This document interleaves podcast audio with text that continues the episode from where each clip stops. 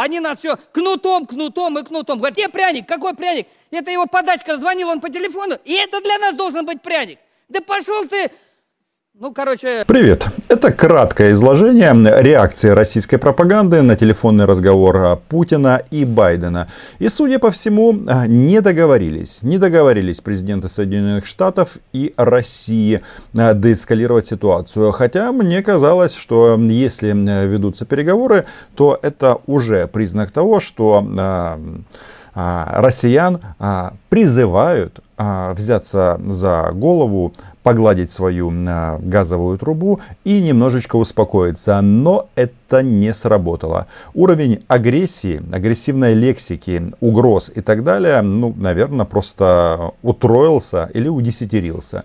Потому как сразу после этого телефонного разговора на следующий день глава Совбеза российского товарищ Патрушев отправился в украинский, но временно оккупированный Севастополь и начал там размышлять на тему, нет, ну да, про воду он там что-то говорил, но не особенно. В первую очередь его а, заботят вопросы, что Украина нападет.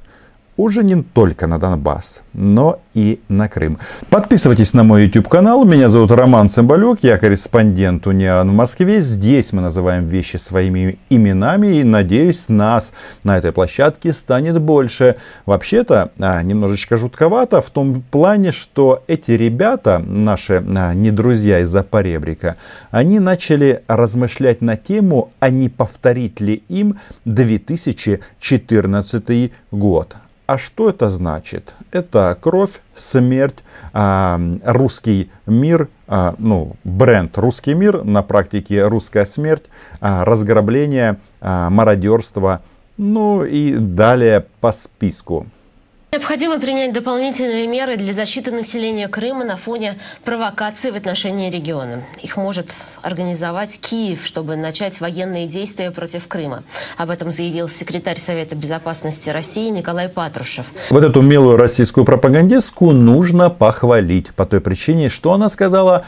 Киев начнет а, военную операцию против Крыма. А если бы а, строго следовать российским канонам, то надо было бы сказать против России. Но она говорит против Крыма. Понимает, что Крым это не является Российской Федерацией, а статус временной оккупации никоим образом это не меняет. Но риторика, вы чувствуете, а, до этого у нас была версия «Мы нападем на оккупированный восток Украины», теперь а, аппетиты а, расширяются. Как я вам и говорил, аппетит приходит во время стрельбы. Это Россия, детка. На совещании в Севастополе по вопросам обеспечения национальной безопасности он отметил, что США с союзниками подталкивают Киев к этим провокациям.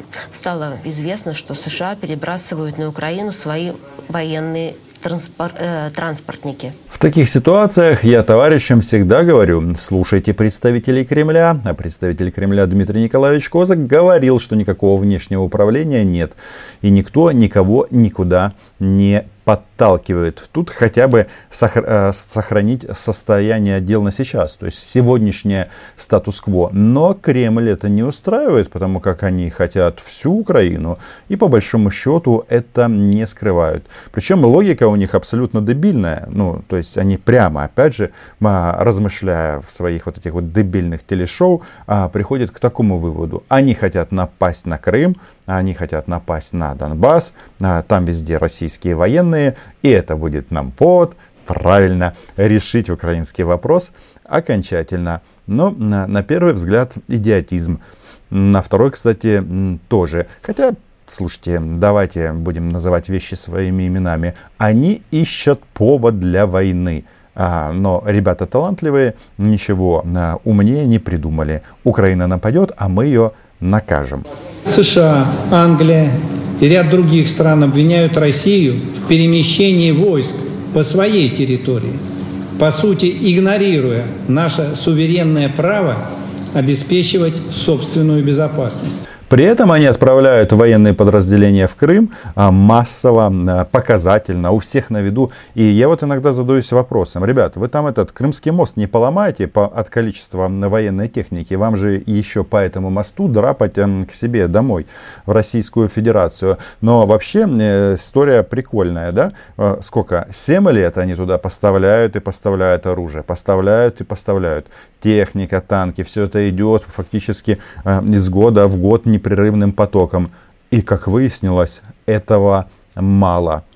Да, когда-то был прекрасный полуостров, где люди жили так, как хотели. А теперь, пожалуйста, это большая военная база. Как к этому относиться?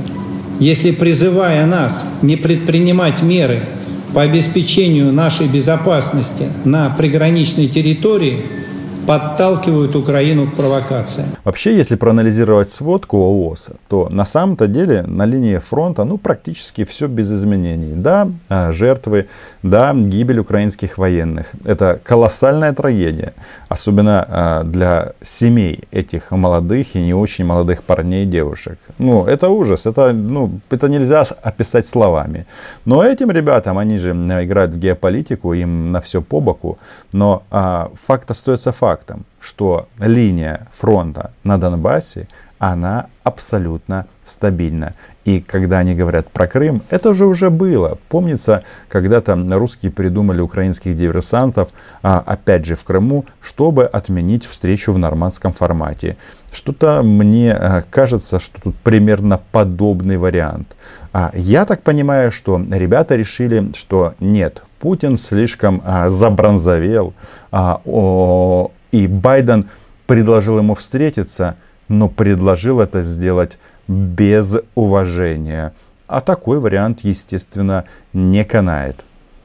Вот если они на тормоза будут давить, тогда, может, мы с ними будем говорить. Но сейчас нет, ни в коем случае. Эти ребята, с ними не договориться. Почему я говорю о том, что, кажется, товарищи решили повторить нам две тысячи четырнадцатый год, но, забегая вперед, скажу, друзья мои, нет, не друзья, в одну и ту же воду не войдешь. Вот смотрю агентство ТАСС. Грызлов призвал Украину разблокировать мирный политический диалог с Донбассом. Это представитель, руководитель российской делегации в трехсторонней контактной группе Россия, Украина и о бэ эс е. И чтобы мы разблокировали этот мирный политический диалог, они стреляют по нашим солдатам. Так сказать, приглашают нас к этому диалогу. Масса всего там было сказано по этому поводу, что вот мы должны каким-то особым образом а, заняться вопросом фиксации перемирия. Ну, на самом-то деле все а, как обычно, ничего нового. Они хотят, чтобы российские боевики, ну, то есть сами россияне инспектировали украинские позиции, там какие-то протоколы подписывали, снимали это все и так далее. Причем это не гарантия того, что они перестанут стрелять в ответ, но это будет такой вот публичный момент унижения и украинских военных. А если унижают твою армию, значит унижают твою страну, а значит унижают и тебя. Так вот, среди прочего, тут понятно, вот эти вот слова Грызлова на фоне отказа Украины об обсуждении вопросов по обеспечению перемирия. Странно выглядит политическая и военная поддержка Киева рядом западных государств. А что странного? Западный мир нас поддерживает всегда с две тысячи четырнадцатого года. Но видите, как они? А, вопросы перемирия. Обеспечение перемирия. Это как раз вот о инспекциях, ну то есть признание гауляйтеров якобы независимой стороной конфликта, независимой от России. Но тоже насмешили. Так вот, среди прочего, там, ну опять же, масса слов на тему «Какое плохое НАТО», там есть следующее. Грызлов заявил, что процесс урегулирования на Донбассе из-за действий Киева был отброшен на семь лет назад, к моменту начала конфликта в две тысячи четырнадцатом году. Да, они тут нам рассказывают о том, что у нас конфликт внутренний, идиотизм какой, но почему-то э, забывают сказать, что эти отцы-основатели вот этого ужаса, который сейчас э, происходит на востоке Украины, и я об этом очень много говорил вчера на «Эхо Москвы», это кто? Ой, не просто граждане Российской Федерации, а почему-то исключительно москвичи, которые имеют контакты или имели контакты, хотя спецслужбисты говорят, бывшими не бывают, с российскими силовыми органами. Я говорю о Гиркине, который называл себя министром обороны э, оккупационной администрации. Ну и первый гауляйтер, он кто? Товарищ Бородай. Вообще об этом как бы периоде истории две тысячи четырнадцатого года сказано настолько много, причем сами участниками э, этих всех э, просто безумных событий, как они грабили, насиловали, убивали, то есть им э, теперь почему-то хочется об этом поведать миру. Ну вот он, русский мир. И а, тут про м, эти заседания в контактной группе трехсторонней, а, тут нам еще а, Грызлов говорит, что ровно семь лет назад Киев начал вооруженную агрессию на Донбассе, отказавшись от любых возможных а, переговоров и диалога. Прошедшее заседание, ну ладно, это дальше неинтересно. То есть они говорят, вот еще подчеркнуть, что Украина начала войну против своего народа. Ну, ребят... Ребят, ну что же вы такое, э, такое, такую ерунду нам э, рассказываете? Гиркин и Бородай и все остальные вот эти вот уроды, многих которых вы сами уже за эти годы обнулили, они не являлись одним народом. Вы вообще не являетесь для нас одним народом, а являетесь непосредственно страной-агрессором и оккупантом. То есть технология как бы захвата Крыма и Донбасса, э, начало везде одинаковое, а последствия немножечко другие. И э, все это должно было бы подтолкнуть россиян к какому выводу? Что лучше нас не трогать. Никто вам ни одного сантиметра украинской земли просто так не отдаст. Пора бы это уяснить. И дело здесь, конечно же, не в НАТО, не в Байдене. Потому что, ну да, классно, когда у тебя есть такие партнеры, которые тебе могут и с оружием высокотехнологическим помочь, и так далее, и так далее. Вы можете сколько угодно мериться пиписьками, о, ракетами с а, Соединенными Штатами. Но а, вы почему-то, именно вы, ну, Россия, как государство, угрожает уничтожить наш дом. А мы против. Но все как в этом, в устойчивом выражении. Они хотят, чтобы мы умерли, а мы хотим жить. И где здесь компромисс? Где здесь договориться где-то посередине? Так, еще несколько моментов, вот таких самых ярких, от российских пропагандистов, которые, ну, практически прямым словом или прямым текстом посылают Байдена. Уже вообще все сделали, что возможно. Обозвали всем и врагом, и ракеты нацелили, и НАТО уже двинули, и все. А мы все партнеры, партнеры, партнеры. Потом сказали, все, ну все, ребят, ну теперь... Не враги, а противники. В связи с тем, что вот эти вот парни, которые выступают у Скабеевой и Поповой, они дрессированные, как, собственно, и ведущие. Поэтому э, вот эти вот заявления, в принципе, можно э, рассматривать как или повышение ставок, или отказ от этих переговоров. А там, где переговоров нет, очень часто говорят пушки. Ну что ж, э, как говорится, это не наш выбор. И добавить к этому нечего. Будем себя защищать. Да какие они противники? Враги! Пиндосы всегда были нашими врагами. И они не успокоятся никогда, пока мы будем вот хотя бы немного двигаться вверх. Не успокоятся. Вверх это в смысле в рай, я так понимаю. Но тут же все собрались поклонники таланта политического Владимира Путина. И, очевидно, все как бы требуют проявить жесткость. Между прочим, наши американские партнеры, наверное, посмотрели на это все и пришли к классическому и простому выводу. Ах так, ну тогда что же? Будет, будет санкционный пакет против вашего суверенного долга. Рубль опять же уже испугался и опять упал. Ну, а эти, очевидно, рублей получают в достаточном количестве, не теряют оптимизма. И да, что же они там нам рассказывают? С интересами России считаться не желают. Пытаются использовать методы кнута и пряника. С одной стороны, вот звонок Байдена, а с другой заявление четырехзвездных американских генералов. Вы чувствуете, как они повторяются? Кнут и пряник. И требуют получить свой пряник. Друзья мои, вы что, забыли? Американцы не пряники раздают, а печенье. Причем на Майдане. В вашем случае, возможно, будет как-то по-другому. К чему может это привести в практическом варианте? Это может привести к тому, что на карте Европы появится новое государство – Республика Восточная Украина. эр вэ у. Да, я опять же вспоминаю слова Дмитрия Сергеевича Пескова, который говорил, что Россия никому никогда не угрожает. Но э, вот эта вот аббревиатура идиотская. Кстати, согласитесь, в части идиотских аббревиатур Россия и российские пропагандисты э, впереди планеты всей. Так вот это вот эр вэ у, эр вэ у. То есть они хотят порвать нас, но, как говорят умные и знающие люди, ну, если уж пошла такая пьянка, сначала нужно в драку ввязаться, а дальше будет видно, кому люлей получать. И вот тут как бы очень нужно быть внимательно российским военным, особенно рядовому составу. Ведь если ты отправляешься в Украину, возможно, ты потом уже не сможешь купить в кредит «Шкоду», как сделали некоторые м, товарищи, которых потом обменяли. А, ну, они попали в плен в Украине, а потом их обменяли. Ну и, естественно, на радостях вот люди а, таким образом а, себя порадовали.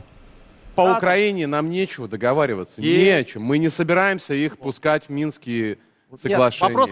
Не собираемся Смотрите, их по... пускать в контактные Украине... группы. Это вообще не по... их собачье дело, Украине... то, что происходит между Смотрите, нами и Украиной. Тут насчет собачьих дел, как бы. Одну секундочку, уважаемый Евгений Попов. А что вы там, вы же нам когда-то говорили, что конфликт внутренний, то если бы он был бы внутренним, тогда а, этот конфликт был бы не вашим собачьим делом. Но, а, очевидно, оккупацию Донбасса Кремль и, соответственно, пропаганда считает российским собачьим делом, то они вопрос формулируют именно таким образом. Хотя, знаете, вот эти вот тезисы о том, что нас там нет, это же никто, по большому счету, и тут и не скрывает, они прямым текстом об этом говорят. А, и самым главным из этих приемов остаются санкции, но вот в нынешней ситуации э, этот помахивающий собакой хвост в виде Украины, он явно нуждается в инъекции обездвиживания, потому что... Логика извращенцев. Они считают, что Украина вертит Соединенными Штатами. Это называется из э, нормальной головы в дурную все переложить и перемешать. А, на самом-то деле а, весь западный мир, да и Украина в том числе, потому что Украина это Запад, говорит, ребята, отстаньте от нас. А, этот тезис я россиянам постоянно повторяю. Вы понимаете, это перефраз фразы Леся Поддеревянского. Он использует другой глагол «не отстаньте». Вы его знаете, можете его написать в комментариях. Я его произносить не буду, потому как а, правила Ютуба мы будем уважать и не будем использовать ненормативную лексику. Настолько э, расширилась эта амплитуда этого движения, что она уже входит в опасный резонанс э, с положениями дел в мире и способна раскачать э, вообще обстановку везде. То есть я вчера сравнивал это с Карибским кризисом. Ну, может, это еще не Карибский кризис, но э, уверенно Соединенные Штаты к этому движутся. Это же прекрасно. Они уже сравнивают это с Карибским кризисом, только теперь яблоко раздора это не Куба, а Украина.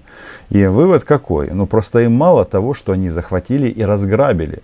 А, им мало Донбасса, им мало жертв. Они хотят еще.